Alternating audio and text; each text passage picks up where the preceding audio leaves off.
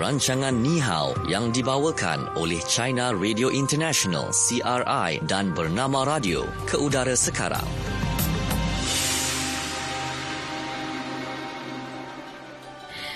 Okey, selamat petang. Bertemu kita dalam program uh, ketika ini Ni Hao bersama-sama saya Nazira Noran dan juga rakan kita di Beijing hari ini Satria. Hello Satria. Hai, selamat petang Nazira. Ya, baik Satria. Ya. Uh, seperti biasa, ya hari ini kita nak kongsikan uh, program Ni Hao. Kalau ada yang dapat dengar dengan betul, dapat pula jawab soalan kuis uh, di akhir rancangan nanti, anda akan bawa wang tunai RM50. Okey, Satria. Hari ini apa yang kita nak bincangkan uh, tentang negara uh, ASEAN ya. Uh, semua anggota As- negara ASEAN ada 15 buah negara ini di mana rakan dialognya selain India menamatkan rundingan berhubung perkongsian ekonomi komprehensif serantau RCEP di Bangkok iaitu sempena sidang kemuncak ASEAN ke-35 bulan lalu. Jadi perjanjian RCEP ini uh, memasuki prosedur pembahasan pelbagai kerajaan. Jadi baru-baru ini Jepun menyatakan tidak akan memeterai perjanjian RCEP ini selain India juga menyertai RCEP. Jadi itu membawa ketidaktentuan kepada masa depan kawasan perdagangan perdagangan bebas yang terbesar ini. Jadi itu dia antara fokus uh, China untuk waktu ini. Okey, silakan Satria. Ya, sebenarnya uh, saya masih ingat pada awal bulan lalu Perdana Menteri China Li Keqiang pun pergi ke Bangkok untuk menyertai siri uh, mesyuarat sempena sidang kemuncak ASEAN ke-35 dan ada satu uh, berita yang amat merangsangkan iaitu akhirnya selain India 15 buah negara semuanya sudah uh, menamatkan rundingan mengenai RCEP dan saya masih ingat pada uh, ini berita dan pada 3 November dan pada 4 November sehari selepas itu dalam upacara perasmian uh, Expo Impor China CRI kedua, Presiden China Xi Jinping ketiga menyampaikan ucapan uh, beliau khususnya sudah menyentuh hasil atau uh, uh, pencapaian yang cemerlang inilah iaitu 15 negara selain India sudah mencapai satu persepakatan iaitu rundingan tentang RCEP ini semuanya sudah ditamakan. Jadi uh, sebenarnya pada masa itu lima negara sudah berancang kita memeterai perjanjian dulu dan selepas itu kita akan terus uh, branding dengan India. India dia ada sedikit uh, kebimbangan dan tidak mahu segera memeterai uh, perjanjian tersebut tapi tak apa semua pihak berasa tak apa kerana kita 15 negara sudah menyampaikan um, sudah mencapai persepakatan dan kalau ada sedikit perselisihan mesti akan di masih boleh dibincangkan lah dan akhirnya kita yakin India pun akan menyertai uh, RCEP memang kerana ini merupakan satu um, perjanjian FTA yang boleh dikatakan paling besar di dunia kita lihat kalau tambah uh, itu India kita akan RCEP ini melibatkan 2.2 bilion penduduk. Dan kalau uh, nilai uh, KDNK 16 negara tersebut sudah mencapai 29 trilion dolar Amerika. Jadi saya rasa uh, ini memang merupakan satu pencapaian yang cukup besar dan kalau lihat India, India sekarang populasinya pun begitu ramai. Ini akan menjadi satu pasar yang cukup besar. Tambah lagi kita tahu kalau India sebenarnya ekonominya boleh dikatakan uh, berkembang cukup bagus dan meskipun sekarang nampaknya ada sedikit uh, mas- masalah juga kerana kalau pada berdasarkan statistik terkini iaitu pada suku tahun ketiga tahun ini pertumbuhan ekonominya hanya mencatat 4.5% iaitu terus menurun um, dalam tiga uh, tujuh suku tahun yang lalu. Jadi ini mungkin ada membawa sedikit kebimbangan tentang sama ada ekonomi uh, India masih cukup berdinamik. Sama ada dia akan mengawal satu pertumbuhan yang cukup besar. Kerana kita lihat kalau dalam 20 tahun yang lalu kita lihat kalau skala ekonomi India sebenarnya mengalami uh, peningkatan yang besar-besaran sudah menaik uh, men- menambah lima kali ganda dan sekarang kalau India menjadi entiti ekonomi yang pertumbuhan ekonominya paling besar dan kalau pada tahun lalu GDP atau KDNK India sudah melebihi Perancis dan dijangka tak lama lagi dia akan melebihi Britain dan Jepun dan menjadi entiti ekonomi ketiga terbesar di dunia. Dan ini semuanya sudah memperlihatkan sebenarnya kalau potensi uh, India, pertumbuhan ekonomi India cukup besar. Dan mengapa dia sekarang masih ada kebimbangan, dia tak mahu menyertai uh, RCEP.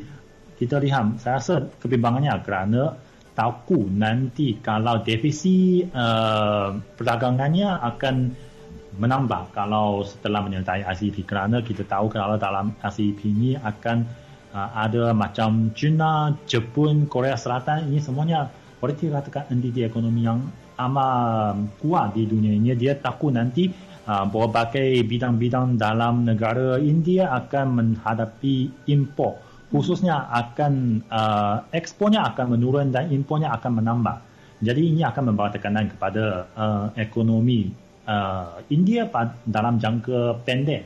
Dan begitu juga kita lihat kalau uh, Jepun.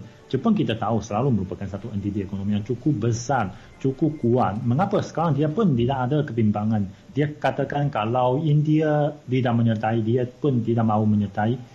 Kerana ini kerana justru ada satu statistik yang baru didedahkan iaitu pada bulan Oktober lalu ekspor dari Jepun sudah menurun 9.2%. Tapi kita lihat trend ini menurun ini bermula pada awal tahun ini iaitu dalam 11 bulan yang lalu. Ekspor Jepun selalu menurun. Ini sudah boleh dikatakan mencipta, mencipta satu rekor yang yang tertinggi lah. Dan ini juga membawa kebimbangan terhadap uh, pasaran Jepun. Sama ada kalau keterbukaan pasaran dinaik tarafkan akan membawa impak yang cukup besar kepada syarikat-syarikat uh, Jepun punya. Tapi saya rasa sebenarnya uh, kalau ketika menghadapi keterbukaan, semua negara, semua syarikat mesti akan menghadapi tekanan.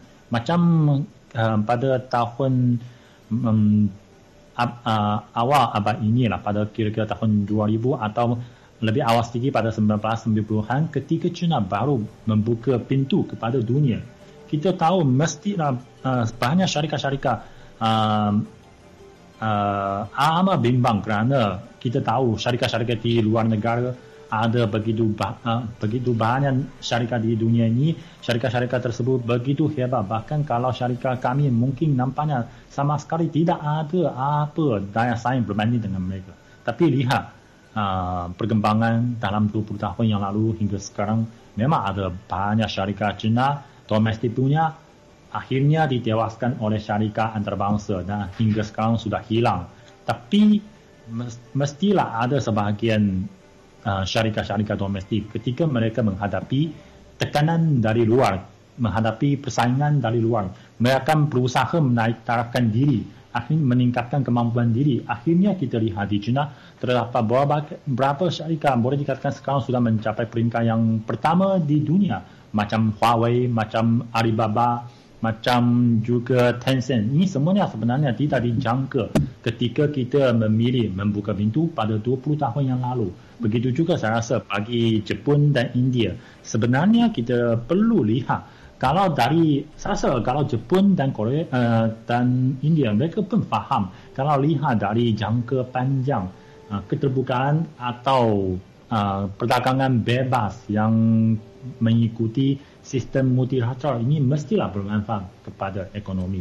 Akan merangsang pembangunan ekonomi tempatan cuma kalau pada jangka yang pendek mesti akan mengalami impak. Dan ini perlu memberi satu waktu atau tempoh yang cukup kepada syarikat-syarikat tempatan untuk mempersuaikan diri sesuai dengan impak dengan persaingan akhirnya baru mungkin merangsang uh, boleh dikatakan penyusunan semula struktur um, syarikat-syarikat tersebut supaya mereka mempunyai lebih banyak dinamik dan mempunyai daya saing lebih kuat di arena antarabangsa bukan hanya dalam satu negara saja yang terlindung.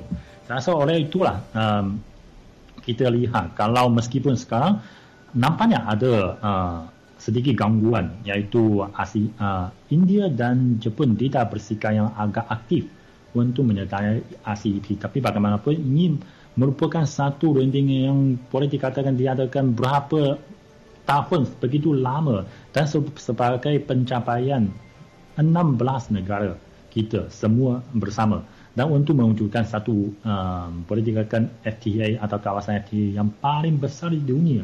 Rasa ini memang akan boleh dikatakan akan tercatat dalam sejarah seluruh dunia.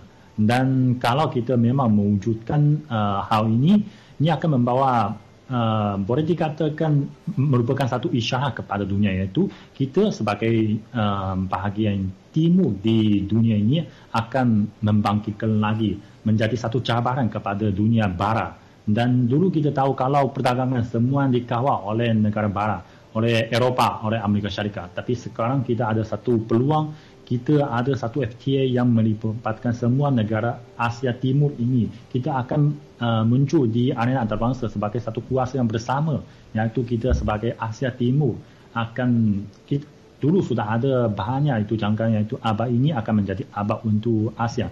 Jadi saya rasa ini juga merupakan satu isyarat yang cukup jelas iaitu dalam segi perdagangan dan ekonomi kita akan menjadi satu entiti yang ekonomi yang bersatu supaya nanti kita boleh menambah lagi daya saing dari negara-negara Asia uh, Asia Timur ini dan um, mem, boleh dikatakan mengubahkan struktur di dunia ini.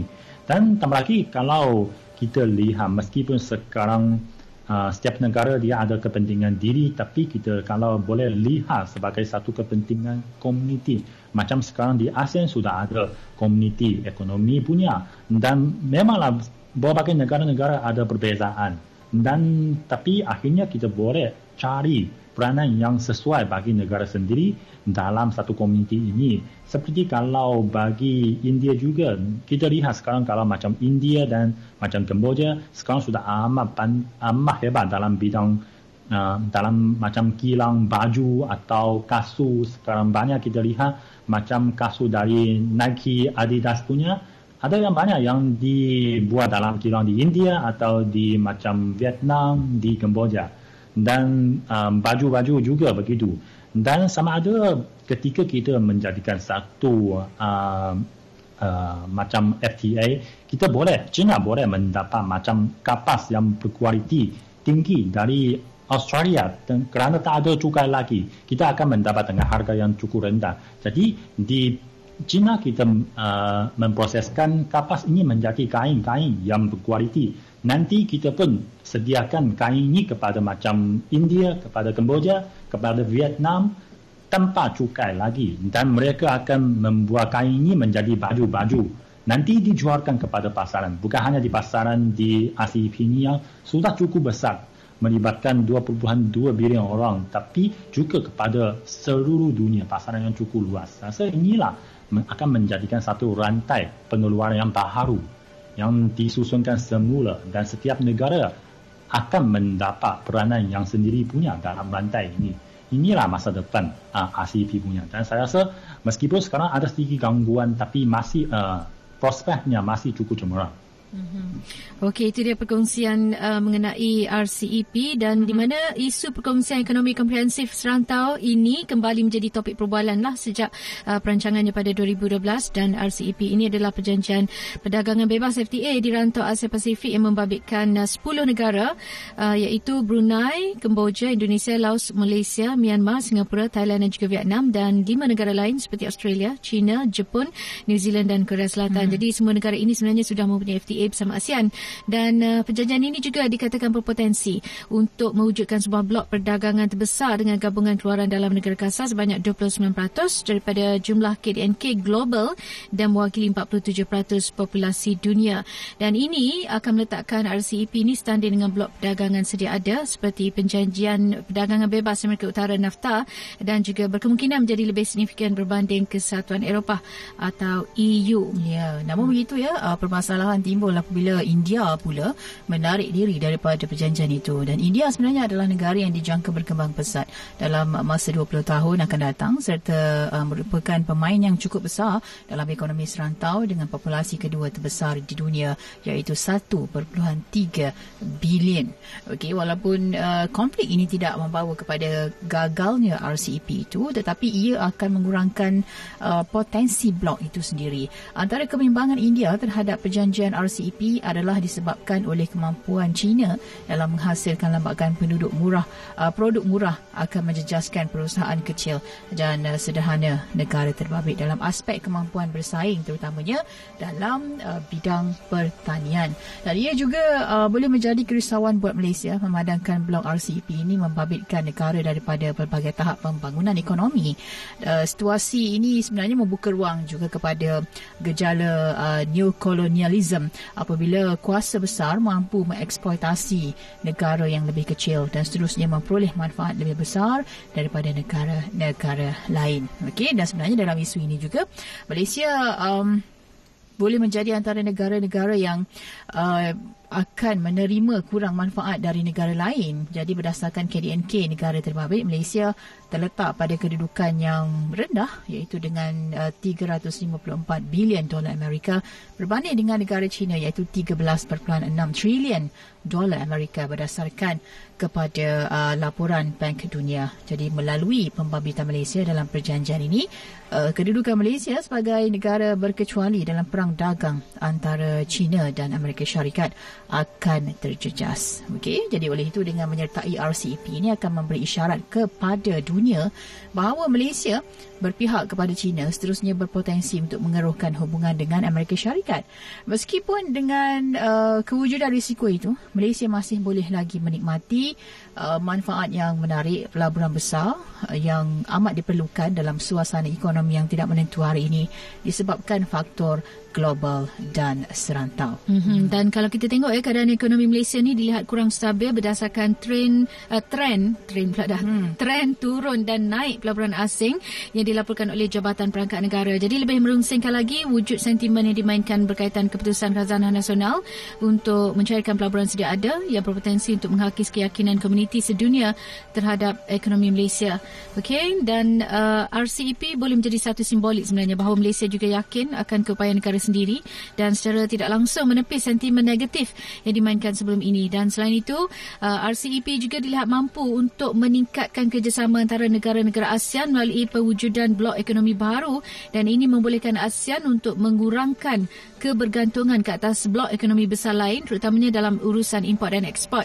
Tambahan pula penyertaan lima negara ekonomi besar seperti Australia dan Jepun akan mewujudkan peluang pasaran yang lebih luas. Sebagai contoh, perniagaan kecil akan mampu memperoleh akses kepada pasaran kompetitif yang peluangnya terhad sebelum ini dan ia juga membuka ruanglah untuk perkongsian ilmu dari negara maju terutamanya dalam era teknologi dan seperti kita tahu Jepun juga sudah melangkaui revolusi industri 4.0 dan Malaysia boleh mengambil aspirasi daripada kemajuan itu. Hmm, Okey, baik dan uh, bila sebut juga tentang uh, Malaysia sebagai negara anggota yang semestinya akan uh, dapat menikmati momentum yang dimiliki blok berkenaan. Namun begitu, uh, sebagai salah satu negara membangun dalam RCEP, Malaysia haruslah berwaspada supaya tidak terdedah kepada situasi di mana gajah lawan gajah pelanduk mati di tengah-tengah dalam hubungan geopolitik antarabangsa.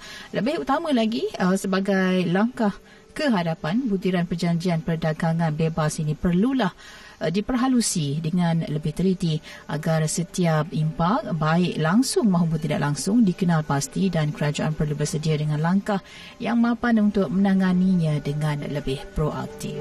Okey, baik itu yang dibawakan dalam saya, ya apa dia?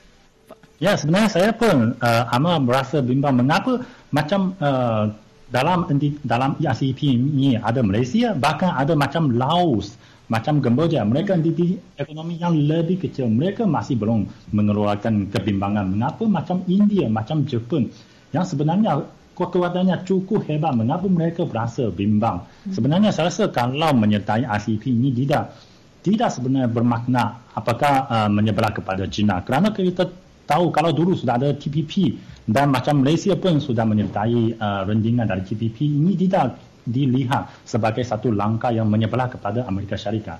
Akhirnya kerana justru uh, Amerika Syarikat sendiri menarikan diri dari TPP barulah ini menjadi gagal. Tapi kalau berdasarkan jadual dulu, sekarang sepatutnya TPP sudah ada di dunia ini.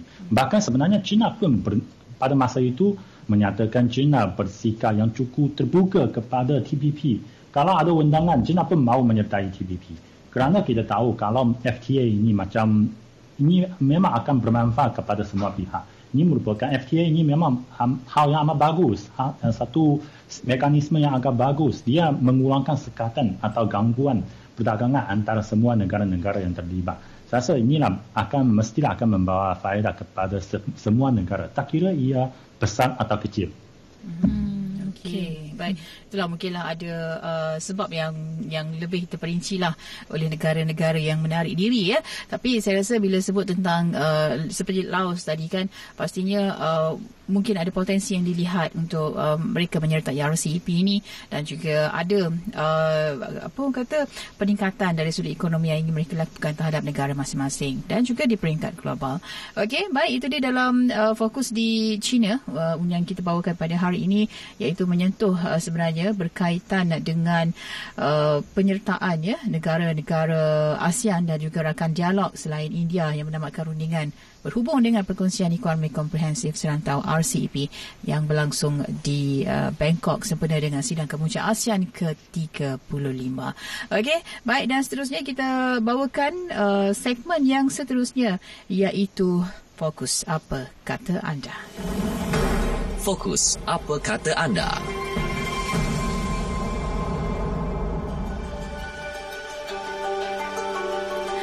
Okey, baik untuk uh, segmen uh, fokus apa kata anda, kita telah pun paparkan soalannya di uh, Facebook bernama Radio iaitu apakah produk dari negara India yang amat popular di Malaysia. Okey, anda boleh komen di uh, Facebook bernama Radio dan akan bacakan dari semasa ke semasa. Okey, baik dan uh, bila sebut tentang uh, macam tadi yang yang Satria kongsikan mungkin dari segi persoalannya kenapa India menarik diri. Uh, ada ya. ada mungkin uh, yang secara peribadinya saya rasakan apa yang uh, membuatkan mereka menarik diri daripada RCEP itu, Satria? Ya, saya rasa dia takut nanti akan ada defisit yang lebih besar dalam perdagangan barangan.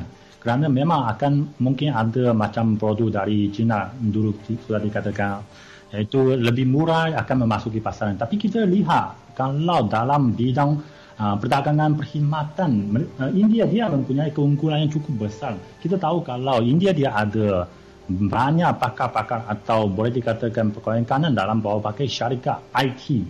Dia jual perkhidmatan macam bawa pakai software dia dijual kepada macam Boeing, bawa pakai syarikat yang besar. Di dalam ini saya rasa produknya mungkin tidak begitu cara boleh dilihat oleh setiap orang pengguna atau pembeli. Tapi sebenarnya dia juga menyediakan banyak perkhidmatan-perkhidmatan. Ini juga bernilai yang cukup tinggi.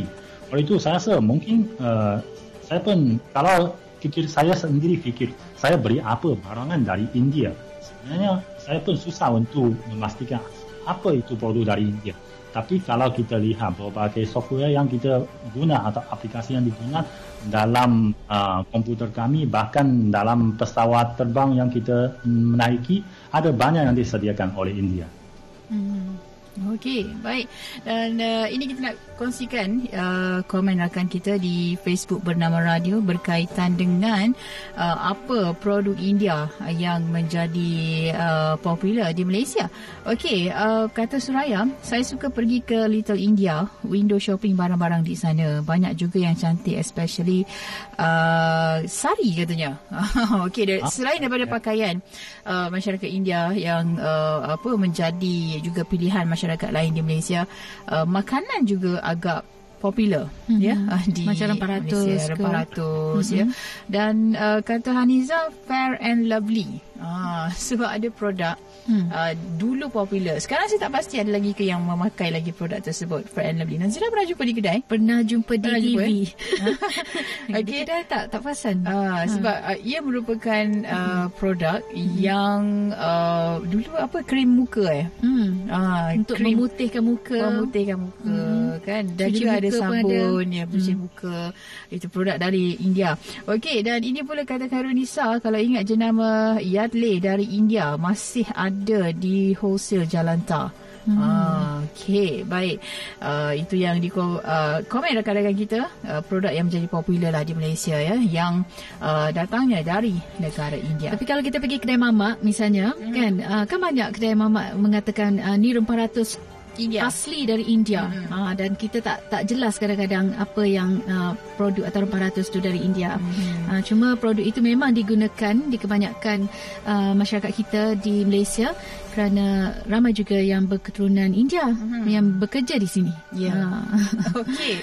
Baik, itu antara komen dalam fokus apa kata anda uh, berkaitan dengan produk dari negara India yang popular di Malaysia. Baik, hmm. Satria kita berehat dahulu seketika Satria. Kita akan kembali sebentar lagi untuk kita bawakan segmen fokus di Malaysia. Terus dengarkan program Ni yang dibawakan oleh China Radio International dan bernama Radio.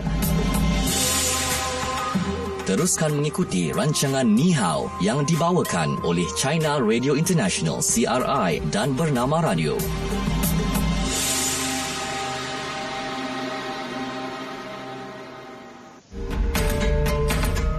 Anda kaki melancong, suka melawat ke tempat-tempat menarik serata dunia?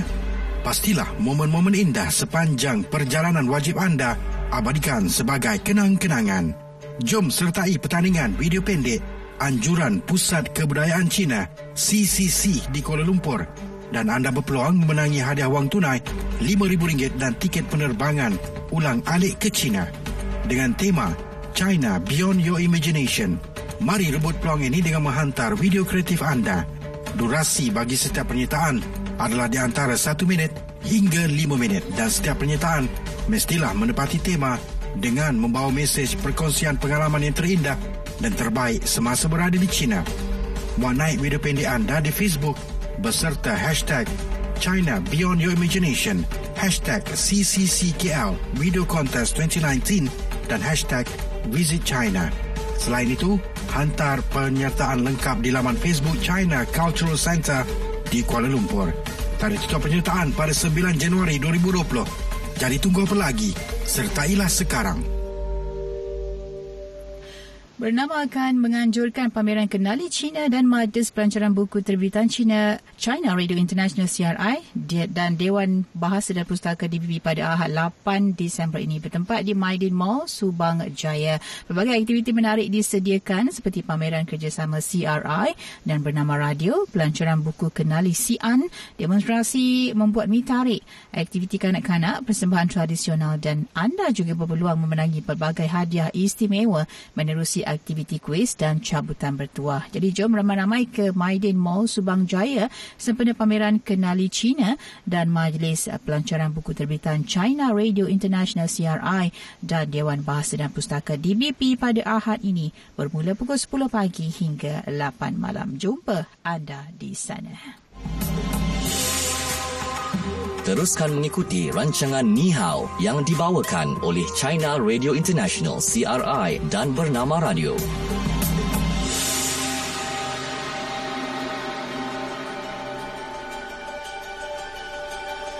Okey, kembali waktu ini dalam program Ni Hao yang dibawakan oleh China Radio International dan bernama Radio. Okey, untuk uh, waktu ini kita nak bawakan kepada anda segmen uh, Fokus di Malaysia.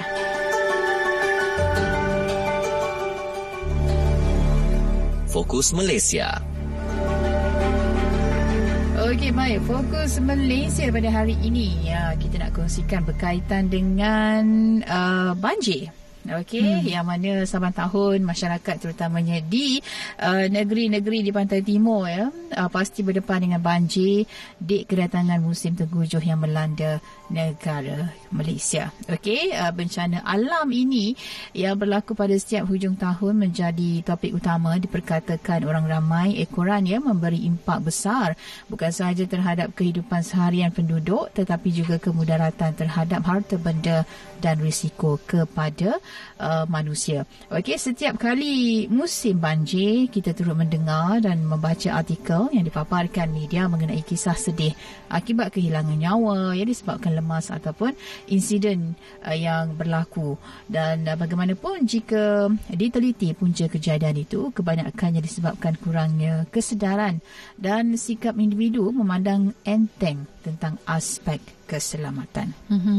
Kalau kita tengok contoh ya baru-baru ini hmm. ada tular rakaman video sekumpulan kanak-kanak ni menjadikan longkang tu sebagai tempat permainan ketika hujan. Jadi dalam uh, riang ria mereka rasai itu sebenarnya mereka tidak sedar perbuatan mereka itu boleh mengundang bahaya besar. Hmm. Dan video juga uh, menunjukkan bahawa kanak-kanak yang sedang riang itu menahan arus deras di longkang terbabit dan untuk membolehkan mereka ni menggelongso di saluran itu. Uh, tapi mujurlah tak ada apa-apa yang berlaku menimpa mereka. Uh, tapi bayangkan kalau lah eh penahan kaki yang digunakan kanak-kanak terbabit itu patah ke mm-hmm. atau terlepas dari sasaran ke kemungkinan dia akan dibawa arus sehingga empangan atau tadan hujan uh, itu menjadi lebih besar. Jadi um, ibarat pepatah kita biasa dengar menyesal dahulu pendapatan, menyesal kemudian tiada guna. Mm-hmm. Ya dalam mereka seronok bermain itu uh, ter- terbabitnya insiden lemas uh, kalau ada yang terbabit dengan insiden lemas pastinya mengundang pilu tidak berpenghujung lah terutamanya ibu bapa mereka. Jadi justru aspek keselamatan perlu diberi perhatian dan bukan sahaja menjadi tanggungjawab pihak berkuasa tetapi uh, lebih penting harus dititik beratkan di rumah dan juga sekolah. Kadang-kadang ibu bapa ni dia membenarkan je anak-anak bermain. Mm-hmm. Uh, mandilah nak mandi uh, ban- uh, dengan air hujan ke banjir ke kan. Tapi sebenarnya uh, banyak kes-kes uh, kemalangan atau lemas ini menyebabkan um, mereka sebenarnya tak sedar. Uh, walaupun longkang tu macam tak nampak macam bahaya tapi sebenarnya bahaya. Tak lagi-lagi waktu banjir ni. Yeah. Dan ibu bapa yang perlu memainkan peranan penting untuk memantau setiap pergerakan anak mereka ketika musim banjir ini bagi mengelak perkara tidak diingini berlaku. Jadi sikap ambil tahu dan memantau pergerakan anak juga tidak bermaksud nak hadkan aktiviti mereka tetapi bagi memastikan keselamatan mereka tu yang terjamin. Mm-hmm. Ha. Okey dan uh, pada peringkat sekolah mungkin lebih membantu sekiranya diwujudkan silibus ringkas uh, setiap minggu ya berhubung kepentingan menjaga keselamatan diri sepanjang masa. Dan silibus ini uh, boleh merangkumi topik keselamatan secara umum seperti langkah yang perlu diambil dan dielakkan ketika berdepan bencana termasuklah banjir itu sendiri okey dan uh, ada juga yang sebut tentang pendedahan dan pendidikan sejak kecil pastinya sedikit sebanyak mampulah untuk menerapkan nilai sivik ya dalam kalangan yeah. masyarakat terutamanya kanak-kanak mengenai tindakan yang tidak wajar dilakukan terhadap orang lain serta mm-hmm. diri sendiri termasuklah ketika berdepan dengan situasi banjir sebab mm-hmm. sekarang ni uh, untuk pengetahuan Satria juga ya uh, di uh, Malaysia waktu sekarang ni adalah musim cuti sekolah mm-hmm. ya jadi uh, di pantai timur pula banjir. Jadi itu mungkinlah menjadi orang kata pesta. Pesta. Pesta banjir di pesta. Uh, kepada kanak-kanak ni uh, mereka suruh nak main air dan sebagainya uh-huh. tapi um, ia sebenarnya mengundang bahaya hmm. sebab takutlah sebab uh, setakat semalam ya dua hmm. laporan telah pun dilaporkan ada kanak-kanak yang uh, dikhawatiri lemas. Satu hmm. sudah pun dijumpai, hmm. satu lagi belum. Okey, jadi itulah uh, pihak berkuasa sering menyarankan supaya ibu bapa pantau anak uh, jangan biarkan mereka bermain air pada musim hmm. banjir ini tapi satu lagi boleh cakap tentang um, musim banjir ya.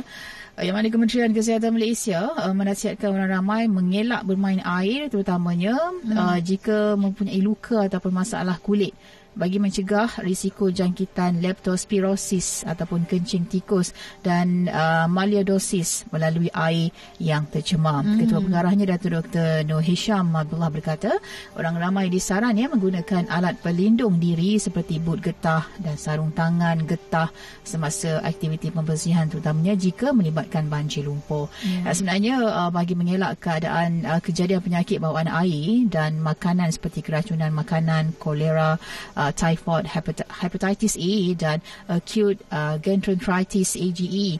Orang ramai perlu mengambil air yang telah pun dimasak mm-hmm. dan makanan yang bersih. Okey, itu antaranya okay. eh. Hmm. Okey, baik. Um, seterusnya kita nak ke segmen quiz uh, kenali quiz Cina. kenali Cina. Okey. Silakan Zatra dengan soalannya. Okey, soalannya RCP 15 iaitu selain uh, India disifatkan merupakan FTA terbesar di dunia kerana melibatkan berapa banyak penduduk dan nilai KDNK. Mhm, okey, RCEP 15 disifatkan FTA terbesar di dunia kerana melibatkan berapa banyak penduduk dan nilai KDNK. Okey, kalau anda tahu jawapannya, anda boleh hubungi kami 03 2692 7939. Ha, wang tunai RM50 hari ini menanti bakal pemenang kita. Okey, uh, tadi sudah pun uh, dikongsikan oleh Satya dalam segmen uh, fokus di China. Okey, jawapannya juga sudah pun diberi. Kalau anda reka, anda dapat jawapannya, anda boleh jawab soalan yang diutarakan dalam kuis kenali China pada hari ini. RCEP 15 yang disifatkan FTA terbesar di dunia kerana melibatkan berapa banyak penduduk dan nilai KDNK-nya. Okey, okay. 0326927939 beri jawapan yang betul dapatlah hadiah wang tunai RM50. Okey, kita ulang sikit soalannya. Uh-huh. RCEP 15 disifatkan FTA terbesar di dunia kerana melibatkan berapa banyak penduduk dan nilai KDNK. Hmm, okey. Kita nak terima pemanggil ke uh-huh. ketika ini? Hmm. Ada, tapi hmm. uh, belum lagi mungkin bersedia. Okey. Ah, okay. Sedang berbicara bersama dengan Hezri mungkin. Baik, uh, RM50 setiap hari kita berikan kepada anda. Okey. Uh, jadi kalau hari ini tidak ada yang dapat jawab dengan betul, kita akan gandakan wang tersebut pada keesokan hari. Okey. Okay. Yang mana jumlahnya menjadi RM100. Okey, 0326927939. Hmm. Hmm. Okey, kita nak terima pemanggil ketika okay. ini. Hello, siapa di talian? Hello, Hello. siapa di talian? Hello. Ah, tu dia. Putus pula. ah. Uh, Okey, bagaimana Hezri? Kita pun ke setengah masa. Sekali lagi. Hello, siapa di talian? Hello, siapa ah, di talian dah, anda? Ada okay, udara okay, dah pun. Udara terus dah. Okey, dengar. Siapa di talian? Hmm, Chin, Chin. Encik Chin. Okey, Encik Chin boleh berikan kepada kita. Uh, um, jumlah penduduk 2.2 bilion. Ya. Dan jumlah uh, dagangan tu dalam 29 trilion. USD. Wah. Ya. Okey. Okay. Satria. Hebat betul. kata betul. Okey. Betul je satu kata jawapannya. Okey. Okey, tanya Cik Chin. Ah, boleh tinggalkan maklum okay. dengan Hezri ya. Ya. Okey, baik. Itu dia hari ini wang tunai RM50 menjadi milik Encik Chin. Tahniah. Okey, esok kita ada lagi untuk kuis kenali uh, Cina. Okey, mm-hmm. nampaknya kita harus berakhir di sini. Yeah. Satria, uh, kita akan jumpa lagi esok dengan topik yang lain pula dalam program Ni Hao. Terima kasih kita ucapkan kepada rakan-rakan yang mengikuti kita sehingga ke waktu ini dan juga mewakili penerbit Ni Hao, Hazri Rahil. Saya Syuhada Armawan. Dan saya Nazira Nuran. Mm-hmm. Kita jumpa lagi esok terus dengarkan bernama Radio Stesen Berita Bisnes Anda. Okey, Satria, bye. Bye-bye.